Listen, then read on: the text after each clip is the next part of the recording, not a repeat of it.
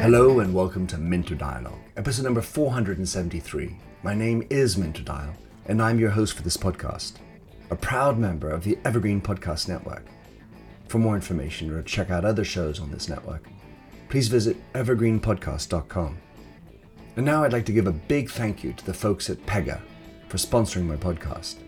Pega is a low code platform for AI powered decisioning and workflow automation. Its scalable architecture helps the world's leading organizations work smarter, unify experiences, and adapt instantly so they're always ready for what's next. This week's interview is with Pega's Don Schuerman. Don is CTO and Vice President of Product Strategy and Marketing at Pega, responsible for Pega's industry leading platform and CRM applications. He's a musician, improv comedian, and a master of events on and offline. In this conversation with Don, we discuss his work at Pega, his experience and lessons learned of moving the annual flagship conference from offline to online, how purpose comes alive as part of Pega's modus operandi, the challenges with hybrid work, how Pega brings simplicity to an ever complexifying business world. You'll find all the show notes on minterdial.com, and please consider to drop in your rating and review. And don't forget to subscribe to catch all the future episodes. Now for the show. Don Schuerman, I am delighted to have you on. Uh, aside from being the CTO at Pegasystems, you are a, a man of conviction, of energy, and I'm delighted to be able to chat with you in your own words. Don, how would you like to describe yourself?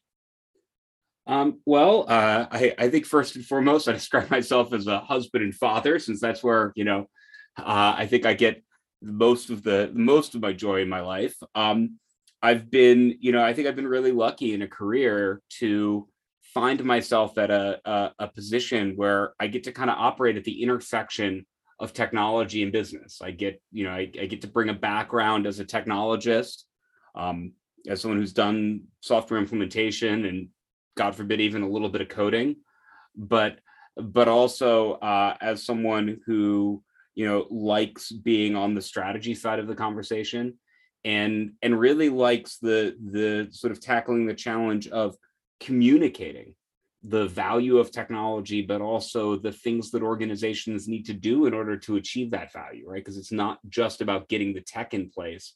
It's about actually putting the right mindset and the right people and the right skills in place to make it useful it's often the case that one might put the cart ahead of the, the horses when it comes to technology because reality is communication is deeply human Yes, v- v- very much so. And I think, you know, one of the, even over the last two years, I think we've learned just how important that deeply human connection is.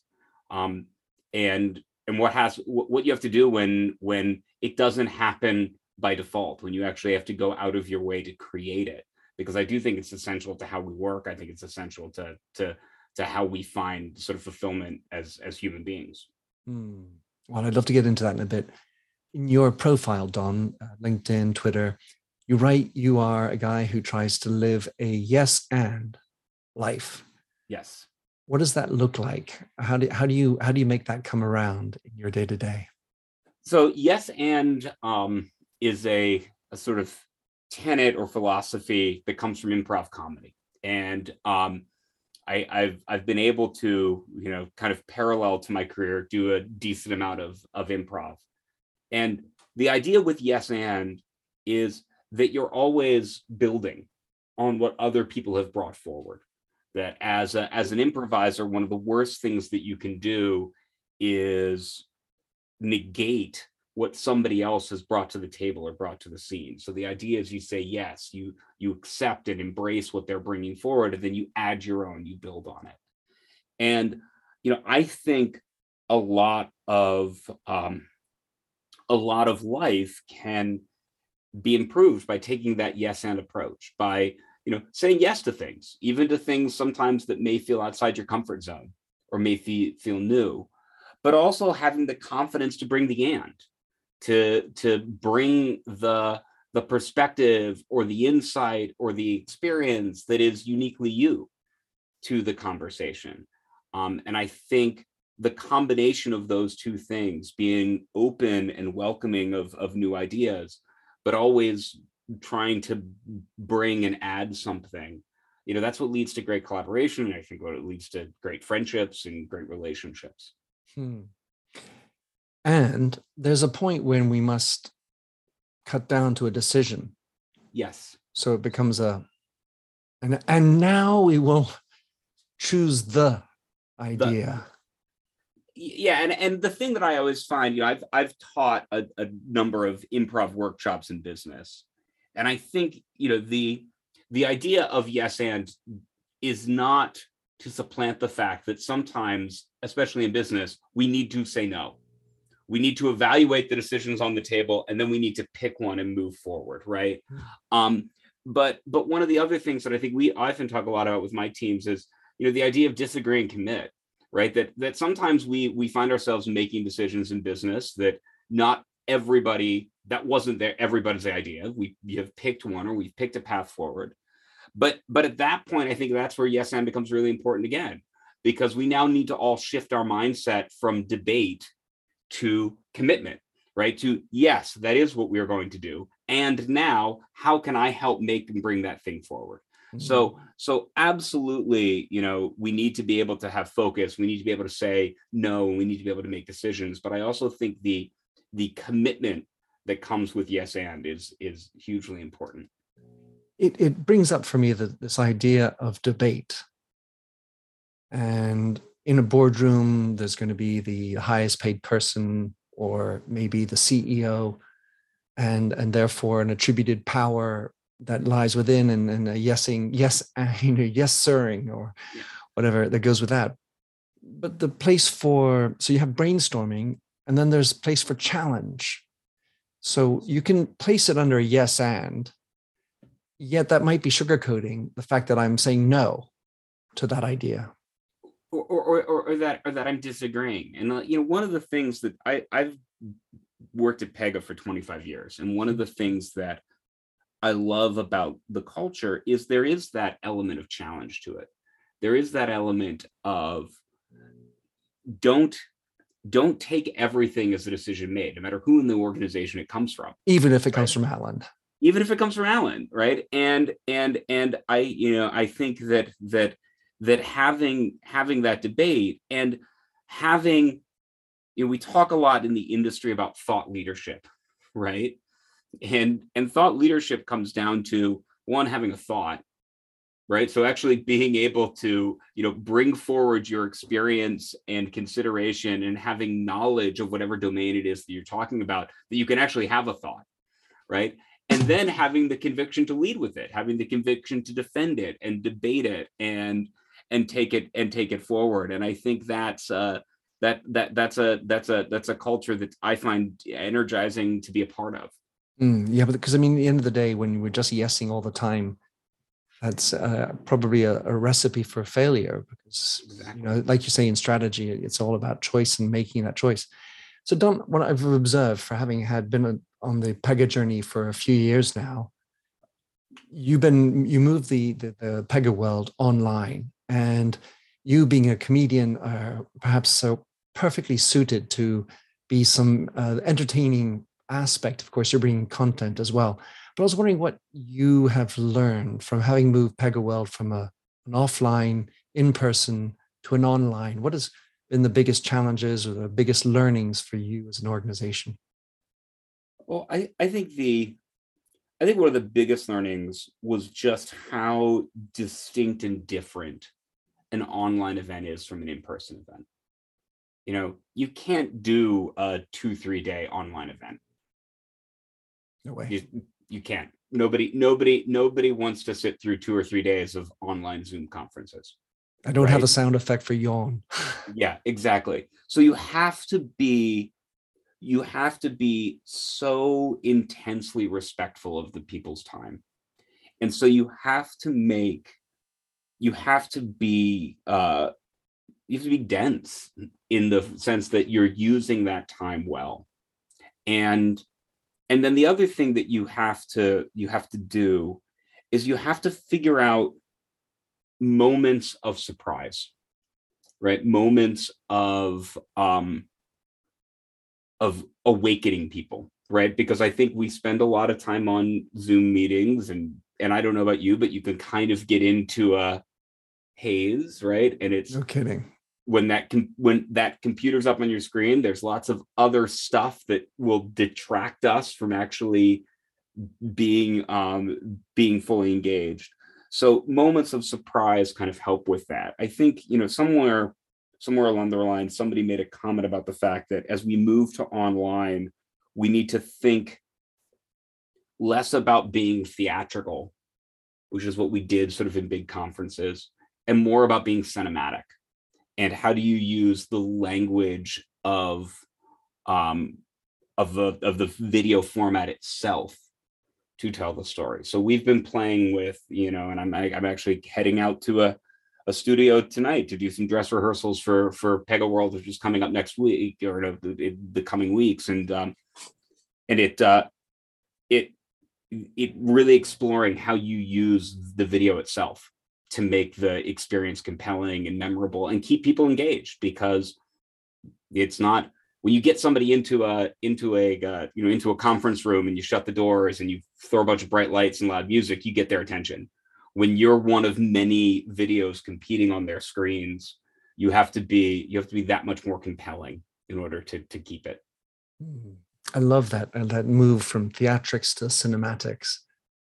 That's really uh, a good insight and then on the other side as you now think about going back to real world or at least offline maybe next year is there things from the online experience that we can bring into it or are we i mean and obviously there's maybe the hybrid version where we're going to have to do on and off to yes. keep that thread probably going on but is there anything that we can now bring from the, your digital experience of doing what you're doing with the the time constraint the the notion of value and making sure that they're having their attention into the offline I, I, I think so. Yeah, I think one, I think continue to reflect that that that notion of of the time and the value, right? And that you when you've when you're asking someone, and it feels now more than ever, right? Time and our focus is a uh, a commodity that there is not enough of. So when you ask for it, you have to make sure that you really use it. Yeah, I think the other thing that that comes out of some of the virtual stuff is we've had to think about how do you do interactivity at a mass scale right? And there's natural interactivity that happens in an in-person event. You walk around you talk to people you know you go into a you know demo booth and everybody can ask their questions etc um, but one of the things we've started playing with it you know in these virtual events is interactivity on a massive scale. How do i do polling? How do i ask how do i keep questions flowing? How do i have a sort of live stream conversation that's almost happening simultaneously with some of the content. And um, I think some of that can be really compelling and brought forward into uh, some of these more larger scale live events so that we're not just going back to, you know, 10,000 people sitting in an arena you know listening to a speaker speak for two hours but we retain some of that mass scale interactivity e- even in these larger events yeah what when we have a large event, three days, everyone's accumulated. There's obviously an expectation for content, and as an organization, you need to deliver content what they're looking for. And yet, I've always felt, and I mean, I ran a, a fairly large company myself. There's a you tend to forget that actually helping to network and do what we do in person takes time, and you need airtime and and space, and and allow for coincidence and serendipity to happen and not feel like I'm also missing out on content, you know, because that's also a little bit of a the FOMO story. When you're at a big conference, oh my God, I got to go back in. I don't have time to to hang out, network, ask questions, and converse with other attendees. And and and a lot of times, I think, yeah, I think that's the thing that we've we I I think it's so much harder to get in a virtual event, and that I'm looking forward to getting back to an in person mm-hmm. is that you just when you put a lot of people in one space you get as you say those the unintended coincidences the side conversations the networking opportunities you know and as and and as a company you know we believe that the people who probably have the most to say about what we do isn't us, it's our clients. Mm. And so the best thing that we can do is create a forum where our clients can talk to other clients, mm. right? And share what they've learned, share things that work, share things that haven't, right? And and that creating the space for that kind of discussion to happen has always been, you know, a huge part of what we wanted to do in an in-person event. And what I've been, you know, what I've been really excited about is, you know, as as things are opening back up, getting back into in-person client meetings, even in some cases, bringing up one or two clients together for a meeting or for a conversation, you're starting to see some of that serendipity pop back in again. And I think people find that, you know, once we get past the initial kind of haze of just, it's just so exciting to see real people in person right. again, right? Well, once you get past that, you you then start seeing this deeper uh, opportunity for how we engage in, in a conference I'm speaking at, um, they were actually talking about the the fear of coming back at some level. And can do I know how to network again? What are we allowed to do? How do you hug, shake hand, and all the other awkwardnesses that we've been going yeah. through? So we will be seeing about that.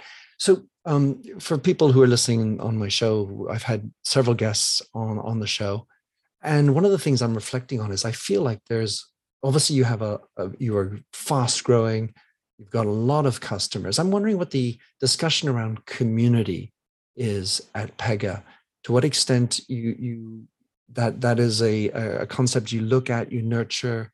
Tell me where you are in that. I think community and the the idea of of ecosystem is a it is a the topic i probably engage with pretty much once a day at least right um, and and I think the other the other thing that I would probably say is we're also increasingly realizing that it's communities, mm. right? Because you know, in, in, in our client base, it's not one size fits all. Mm-hmm. There are IT leaders who have you know very specific sets of things that they want to talk about as they are managing their own migrations to cloud technologies, et cetera. You've got leaders in data science who are thinking about things like bias in the data and how do they actually build some of the skills to effectively use AI technologies to drive value. So a lot of what we think about is how both virtually and physically do you provide space for these communities to develop and making decisions about where where it makes sense for us to really drive and nurture and in some cases structure some of the communities and where the places where we just kind of want to drop a seed and then stand back and let the community run and form on its own mm. um, and and operate somewhat independently of us it's right? very and tempting to want to control it and put your put your stamp on it and right well and and and look i think there's certain places where you know we want to we want to be feeding information, for example, into our developer community about best practices and new releases of the software and how and how we the things that we believe our developers need to really understand to be effective.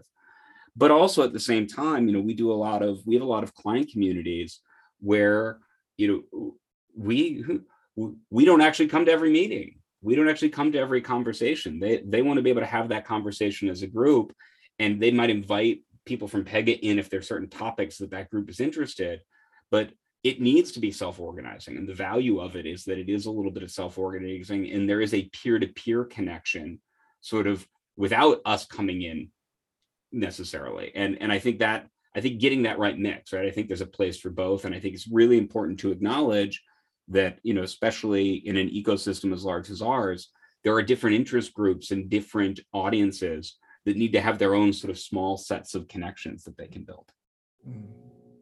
So, yeah, I know you guys have just done some research uh, yes. around complexity, which is basically in, in every tagline you have where you guys crush business complexity. And I feel like that's clearly a big theme from my interactions with my customers. And I am now a consultant, although speaker first, hopefully, and at many consultancies, you're going to hear them, well, we're going to make it simple. Consultancies like to, to think that they make things simple. I, I mean, that's what they talk about.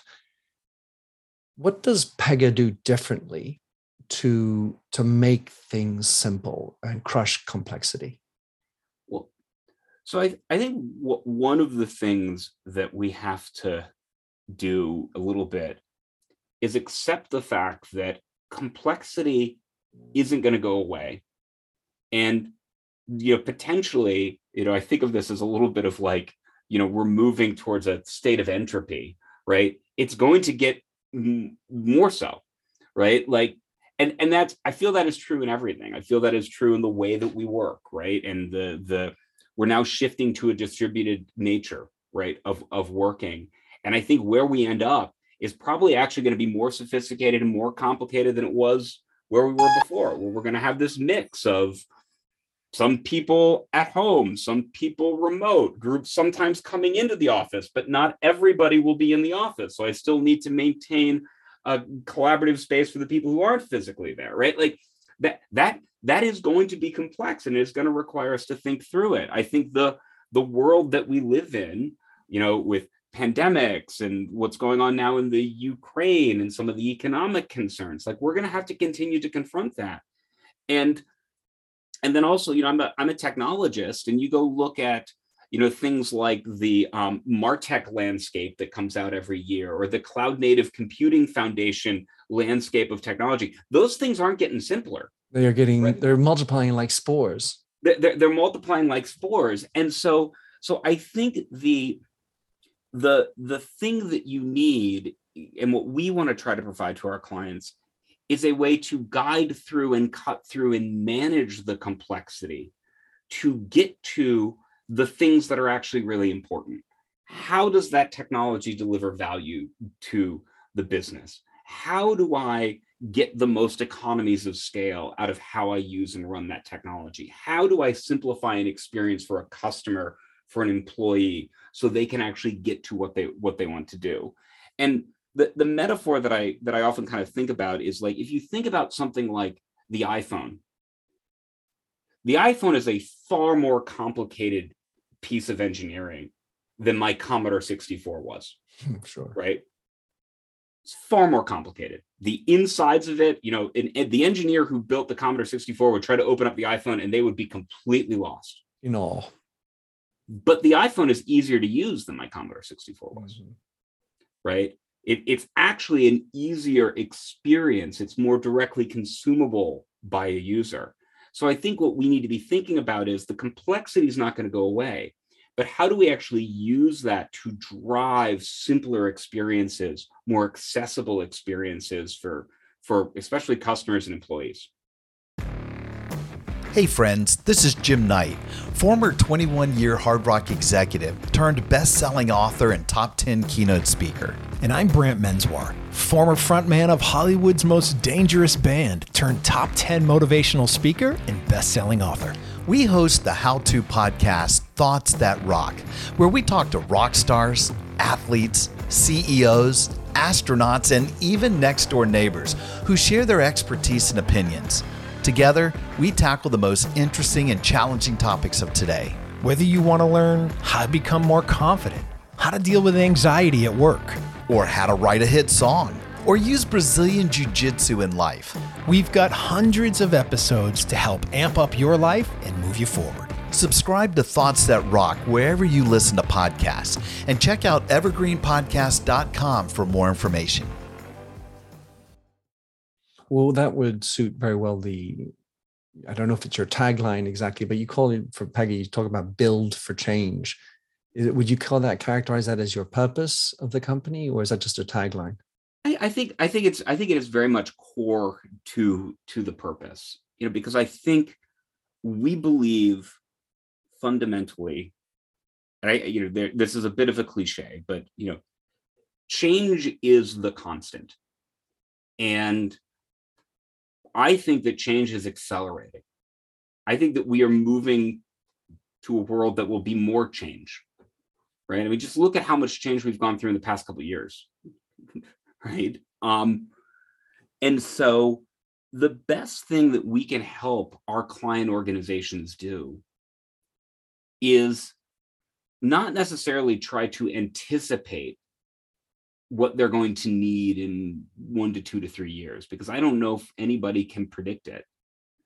But instead, how do you design an architecture in your technology, in your organization, in the skills of your people that is actually built to change, that is built for the acceptance of the fact that that you need to be able to change? And that's, you know, I feel like one of the maybe places where we lost the thread a little bit on the idea of digital transformation was we thought of it as sort of like an end state, a goalpost, a finish line to run across, and like, woo, we're digitally transformed.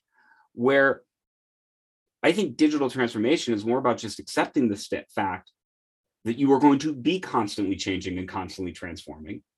And how do you build a business and a technology that's designed to do that? I love that. I think I mean, ultimately, as you said at the beginning, it's really a, lot about mindset. And, and so much of these mindsets require flexing and practice. And, and you let it go, think like I got there, then you'll be blindsided very quickly by the next you know, tsunami coming along. One of the, we just talking about purpose for a second. When you look at rendering complexity more simple, finding ways to be strategic about your resources because time, money is limited. And that's what strategy is all about. One of the ways I like to go about things, and, and I'm wondering what to extend it, it, it's within your discourse. Purpose is also a way of rendering simple the decisioning. That's to say, if you are, if you're aware deeply of your purpose, then you know that this is not part of it or maybe pragmatically you have to do things but on balance as, as a way to filter and, and decide yes or no purpose can be a great guiding tool. To what extent is that brought in? Is that can that be part of the pega system? When you input and you're working with a client and listen hey don i really want my purpose to to dominate in my decision making yes and you know i without this may start getting a little bit deep into the tech but there are a couple of places where we really try to drive that. Right. So I think AI, as an example, right, is sometimes, not always, but sometimes a solution in search for a problem. Right. We've got lots of yeah, we're gonna do some AI stuff. What are we gonna do? sound cool. Yeah. Right. We're gonna do we're gonna do some AI. Right. Where the way we try to get our clients to think about AI is start with the business outcome that you want to drive. Start with where you're trying to get, right? And for a lot of our clients, that might be I want to retain more customers by having better conversations with them, or I want to um, reduce the burden on my customers in terms of getting service by being more proactive in how I engage with them, right? That's the outcome. That's actually what I'm trying to drive. And then the way I implement decision technology and AI technology is all about getting back to that, getting to that outcome. Um, the we do the same thing when we think about workflow. You know, we we we tend to apply this concept of case management to workflow. And the powerful thing about case management is I think when it's done right, you start with the end state you start with what every time I run a process, every time I run a workflow, it's because I'm trying to get to something. I'm trying to actually solve something for my customer. I'm trying to resolve a service issue or fix an exception that caused a problem or deploy a new product or onboard a new customer so that their account is active. Like there is an outcome tied to that workflow. And when I think about workflow, I want to start not with, well, what's the what's the path that we do today? Right? Go back and start with what's the outcome. And then what are the required steps? What do i absolutely have to do to get to that outcome? And how do i make that path through those steps as clean as possible and get people to that outcome as fast as possible? So we try even in the way that we think about the technology and individual projects that we want how do you put the outcome what you're trying to achieve for your business for your customer for your employee front and center all right, so I'm, i want to get a little nerdy a second. Um, my son is a he's learned coding, so I, I, get to talk about all sorts of um, different coding platforms and stuff. And, and you guys are a low code platform. And I, I was wondering to what extent, A, that participates in your ability to render complexity simple. And then two, how does the, what you just explained get briefed into the Pega programmers who are doing the coding of your yeah. system? So, so I think the the the power of a low code platform, right? And this is even before there was low code, or the market had defined low code. This was sort of how Pega was thinking about the problem, and this goes back to some of, you know, some of the insights that were the founding of the company, which is how can I distill in what I'm trying to get my software to do back to what is the business outcome that I'm trying to achieve? And how can I provide tools, whether they're forms, you know, visual tools, graphical tools that allow the person and the people who best understand the business to put their requirements into the platform. If I can eliminate as much as possible the step of translating this is what I want the software to do for me because of this business value into, well, this is the if then else and for loops that need to run in a series of code to make that happen. As much as I can eliminate that transfer, trans, uh, translation and have the actual platform do that translation for me, then I have a better hope of getting what the business actually wants. I get out of the complexity of the, the, the technical implementation and I focus instead on, again, what am I trying to actually get this software to do? And also, ideally, I get my business and my IT people looking and talking in the same language mm-hmm. about what they're trying to make the software do, not sort of talking in incommensurable terms, right? Languages. About what languages that don't fit. But no, we're starting to talk in the same language and i think that that becomes hugely helpful so let me let's zero down on the the business developers your salespeople and your programmers yeah two two very different sets of people and which is harder to get the programmers to think about business or the business developer salespeople to get to know understand coding because there has to be also a, a level of of empathy or or sympathy for the coders world uh, as in you know things bug and, and shit happens.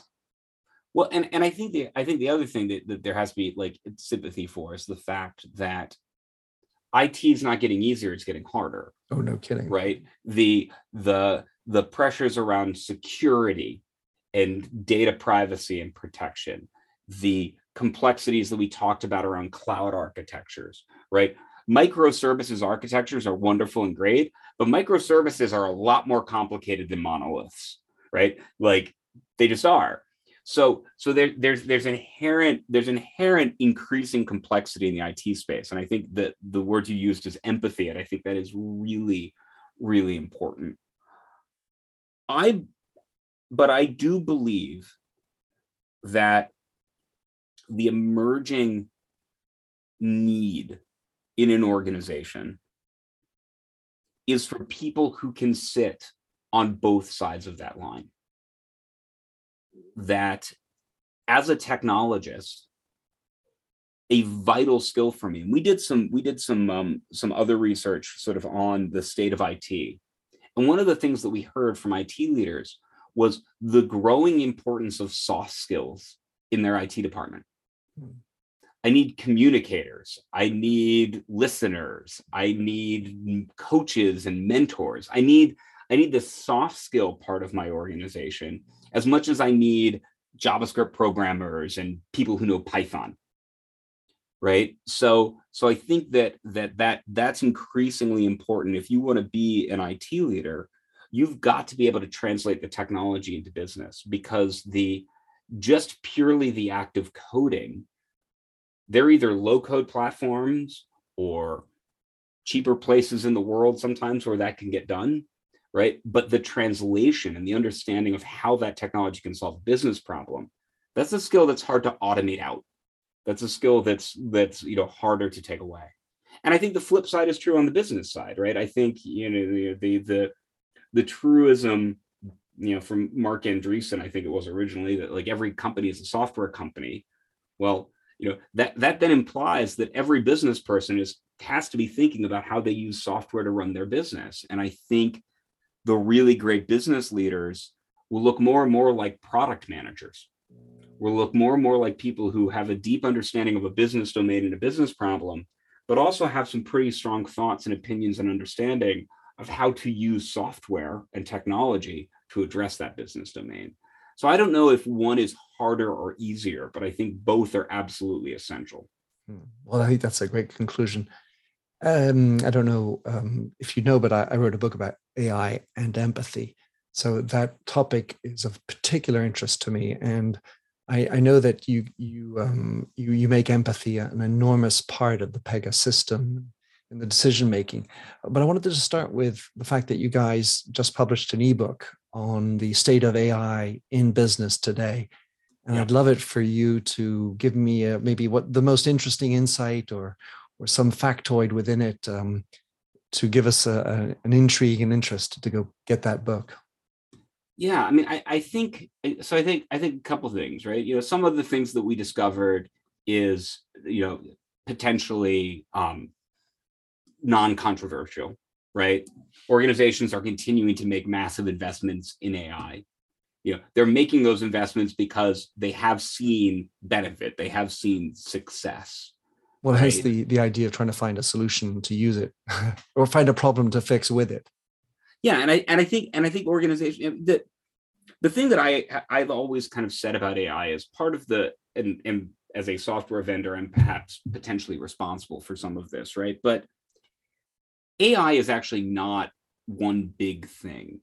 Ai is a bunch of very distinct technologies that each solve very distinct and specific business problems right? You know if you like the the the the technology and the use of say voice recognition and how you think about that and how you apply it and where you can use it in your business to drive efficiencies is very different than decision optimization and real-time decisioning and how you might use that to change conversations right they're both mm-hmm. ai they're both incredibly powerful technologies but you mm-hmm. can't think of them as the same thing you actually have to think of them as distinct like unique tools in the toolbox um, and so I think there's also this understanding that I'm going to need people who bring in a combination of, you know, both business savvy understanding, but also some of the analytic skills, right, that sit behind sit behind the sit behind the the cover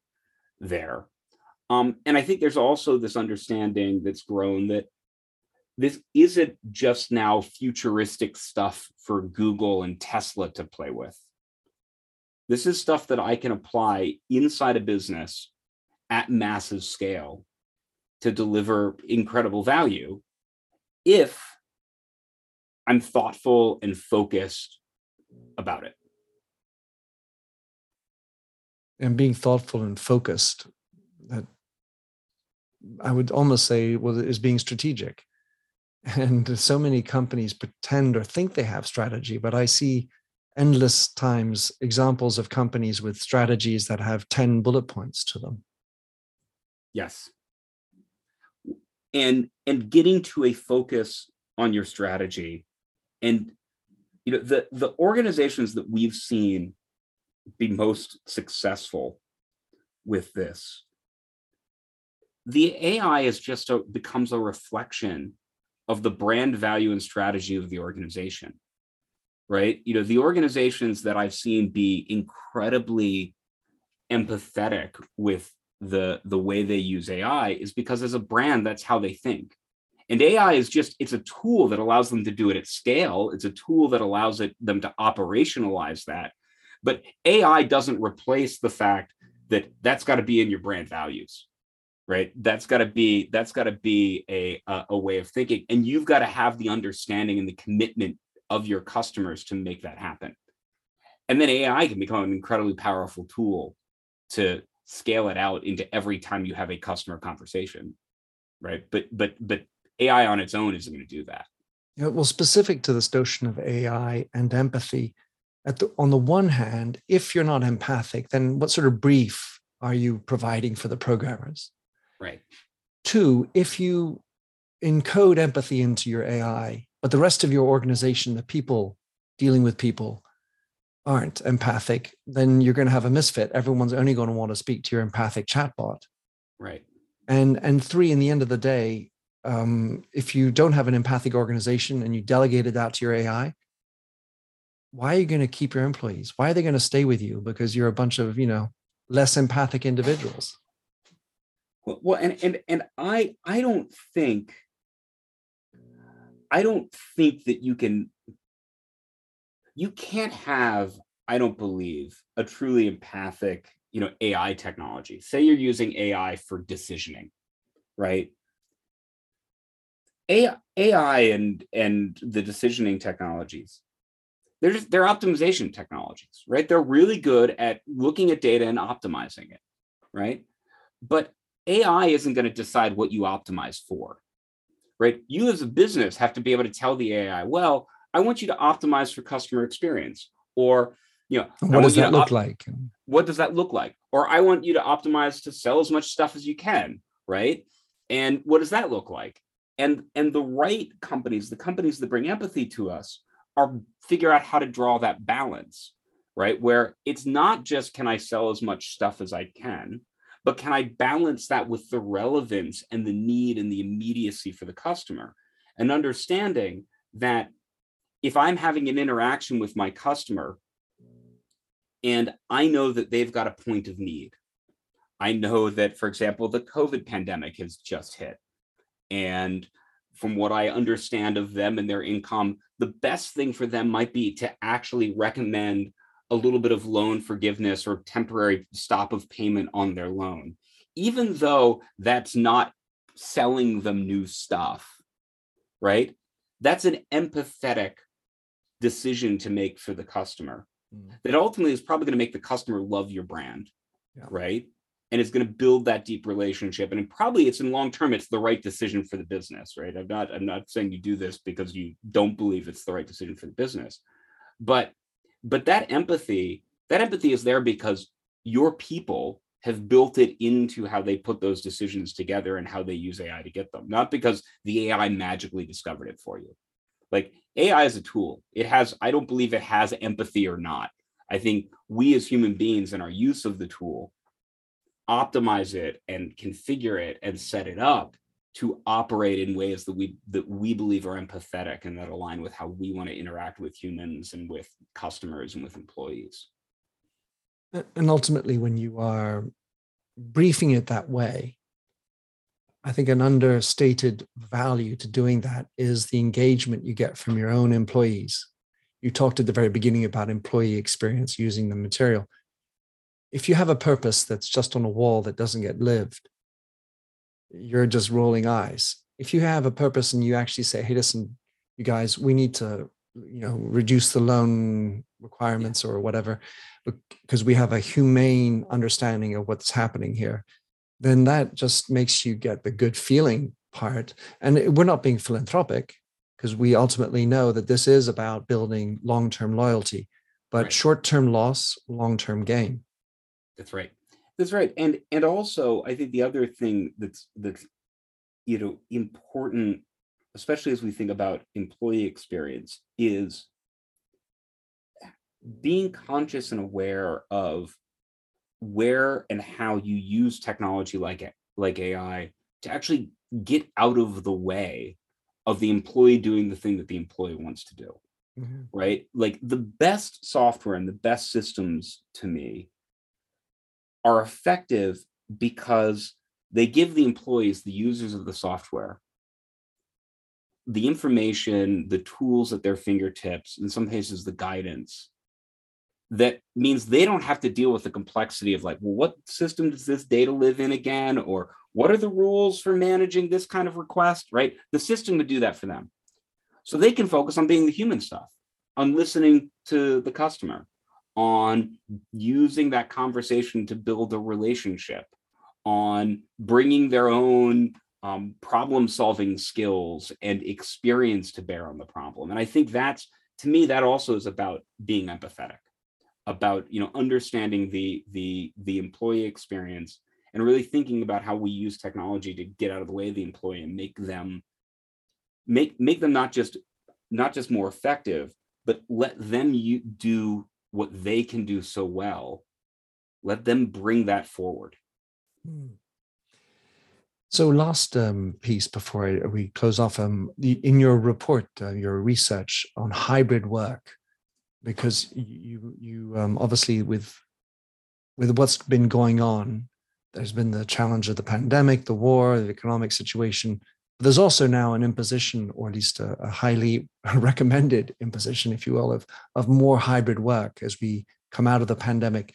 Can you tell us what maybe what might be the the what the research said about that and maybe in your words don as you you yourselves grapple with it within pega what are the types of best recipes to help make hybrid work work. Because i feel it's going to be very hard.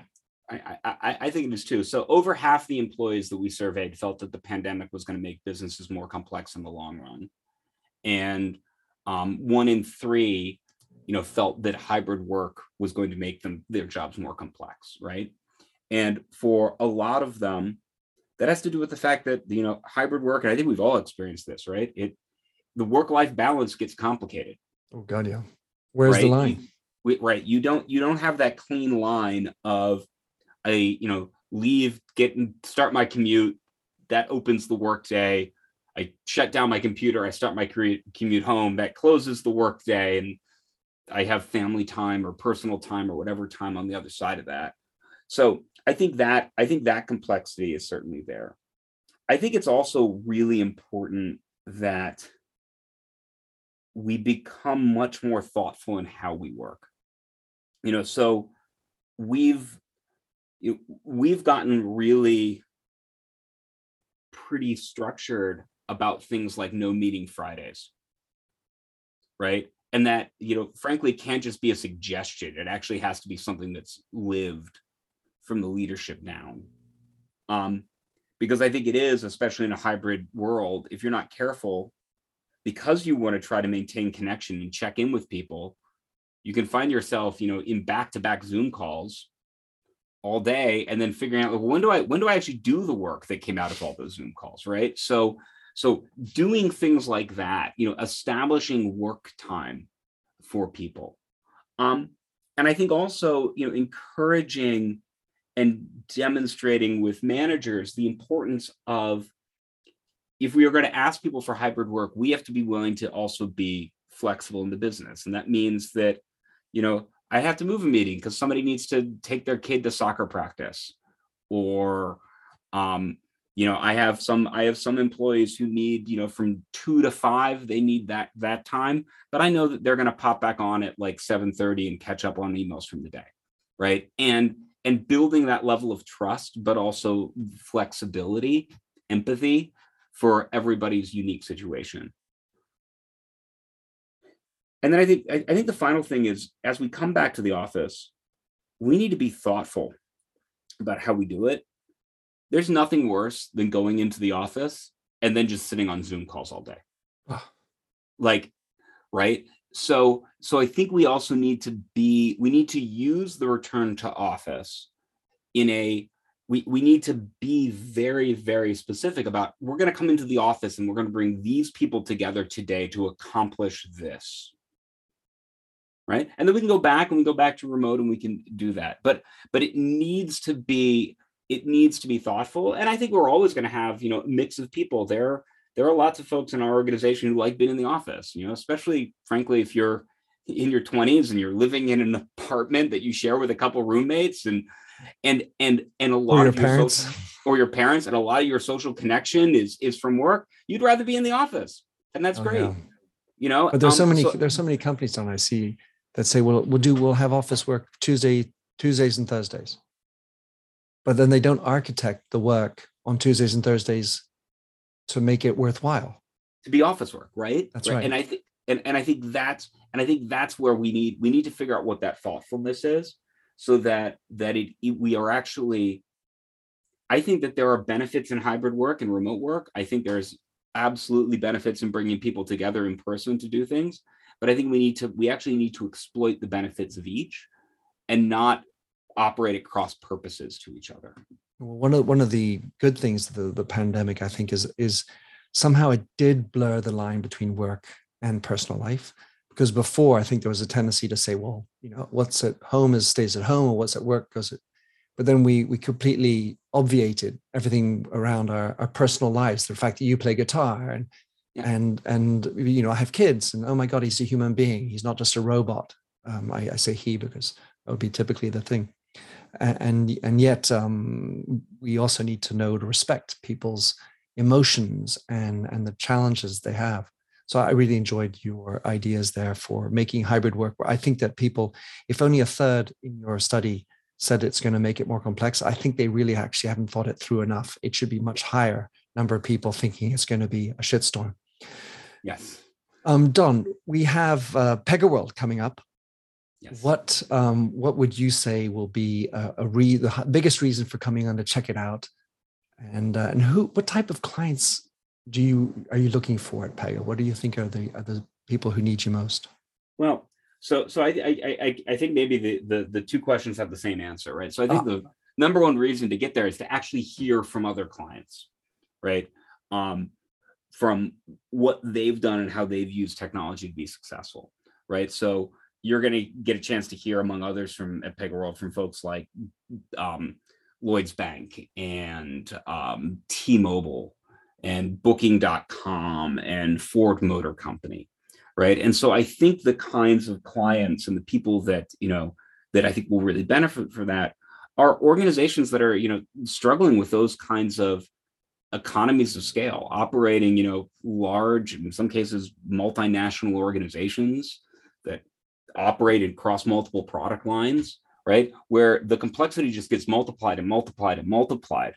Um, and how do you begin to cut through some of that and really focus on the employee, focus on the customer experience? Um, so I think you're going to hear you're going to hear a lot of examples of how organizations have done that and how and get very tactical. You know, low code is great. How do you how do you roll out what we've called a low code factory at enterprise scale so that if you're an organization, you know, like, and Ford is going to speak about this, if you're an organization that wants to use this low code technology, how do you do it in such a way that, you know, your IT department isn't running million dollar projects five years from now to clean up all these low code apps that are messy and right, you know, security holes, etc. So how do you how do you again build for change? How do you set up the architecture in the organization that's going to allow freedom and allow flexibility but also ensure that we need to do the things right around security and maintainability and scalability so that this, these platforms can last years, decades into the future. I remember in my time working at L'Oreal where we had upgrades and or times when we were changing systems. And I know that that could look like an ominous or big topic, like you're saying, that can really eat up a whole bunch of your programmer's time. Yes in a short cell, how how easy is it to integrate Pega into my system? Yeah, one of the things that we we've built Pega is it was built from the ground up for interoperability because so much of what we help organizations do it's not about replacing individual big systems like your SAP or your CRM. I think a lot of the complexity is the fact that your employees have to and customers have to navigate the gaps between those systems themselves. Yeah. So if we can act as the glue that connect those back up, whether from a workflow perspective or from a common decisioning perspective in order to, to, to use that data to inform customer decisions, that, that's where we can drive the value. So we've built the architecture and we've built the technology such that it can work with Salesforce. We have clients where Salesforce is their front end Pega is their workflow engine and it actually updates a backend in SAP, but the experience is seamless for the the employee. And I think that's the important part. Well, that sounds good. I like it. So uh, May 24th, nine o'clock Eastern Standard or Eastern Daytime uh, will be PegaWorld. Uh, that's coming right up. Uh, what's the best way to follow what you're up to? Do you write? Do you tweet? Give us your your, your handles. Yeah, I tweet. You can find me on LinkedIn, just Don Schuerman, um, or you can find me at Don Pega on Twitter. So uh, I hope well, is that Don Pega? It's Mr. Pega. You know, Don yeah. el Don Don, el Don, Don Pega. Pega. Yeah, Don, Don Pega. Yes. Uh, yeah. Yeah. Está bien. Lovely having you on the show, Don. Thanks very much. Looking forward to Pega World in a couple of days. All right. Thank you so much. Thanks for having listened to this episode of the Minter Dialogue podcast. If you like the show and would like to support me, please consider a donation on patreon.com forward slash minterdial. You can also subscribe on your favorite podcast service. And as ever, rating and reviews are the real currency for podcasts. You'll find the show notes with over 2,000 and more blog posts on minterdial.com. Check out my documentary film and four books, including my last one, You Lead How Being Yourself Makes You a Better Leader. And to finish, here's a song I wrote with Stephanie Singer, A Convinced Man.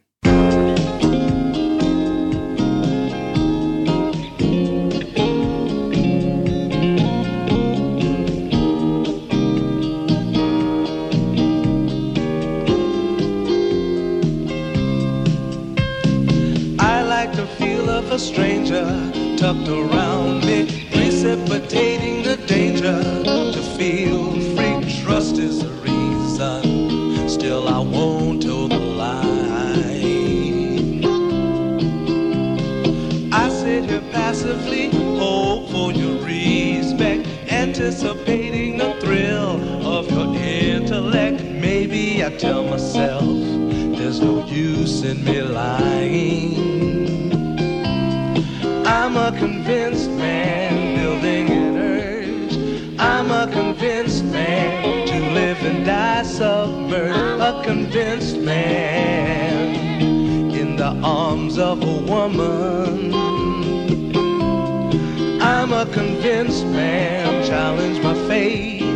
I'm a convinced man, competition's innate. A convinced arms of a woman. Despise revenges and struggle with deceit. Live for the challenge so life's not incomplete. What's wrong with challenge? I know soon we all die.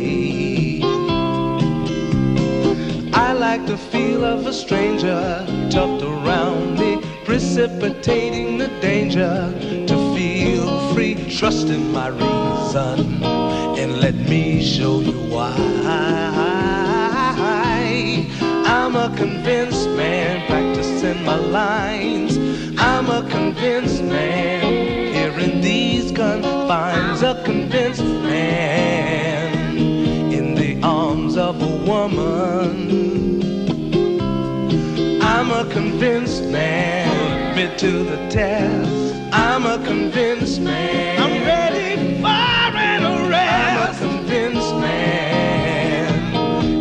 Arms of a woman.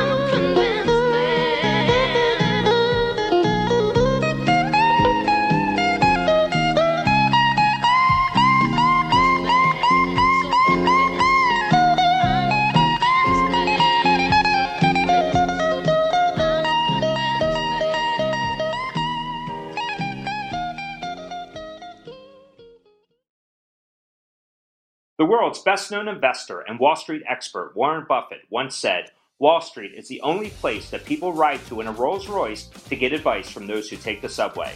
Mr. Buffett's quote is remarkably accurate, but how many people would rather receive advice from him than someone simply guessing? Welcome to Buy, Hold, Sell, your single source for Wall Street knowledge and profitable guidance. Please join me, Todd Schoenberger, and fellow trader Tobin Smith, as well as host Veronica Dudo, for a podcast known to move the needle for investors. Tobin and I are seasoned Wall Street executives with deep investment experience, and we are prepared to share our advice to those who choose to listen. Download Buy, Hold, Sell today on the Evergreen Podcast Network or your favorite podcast channel.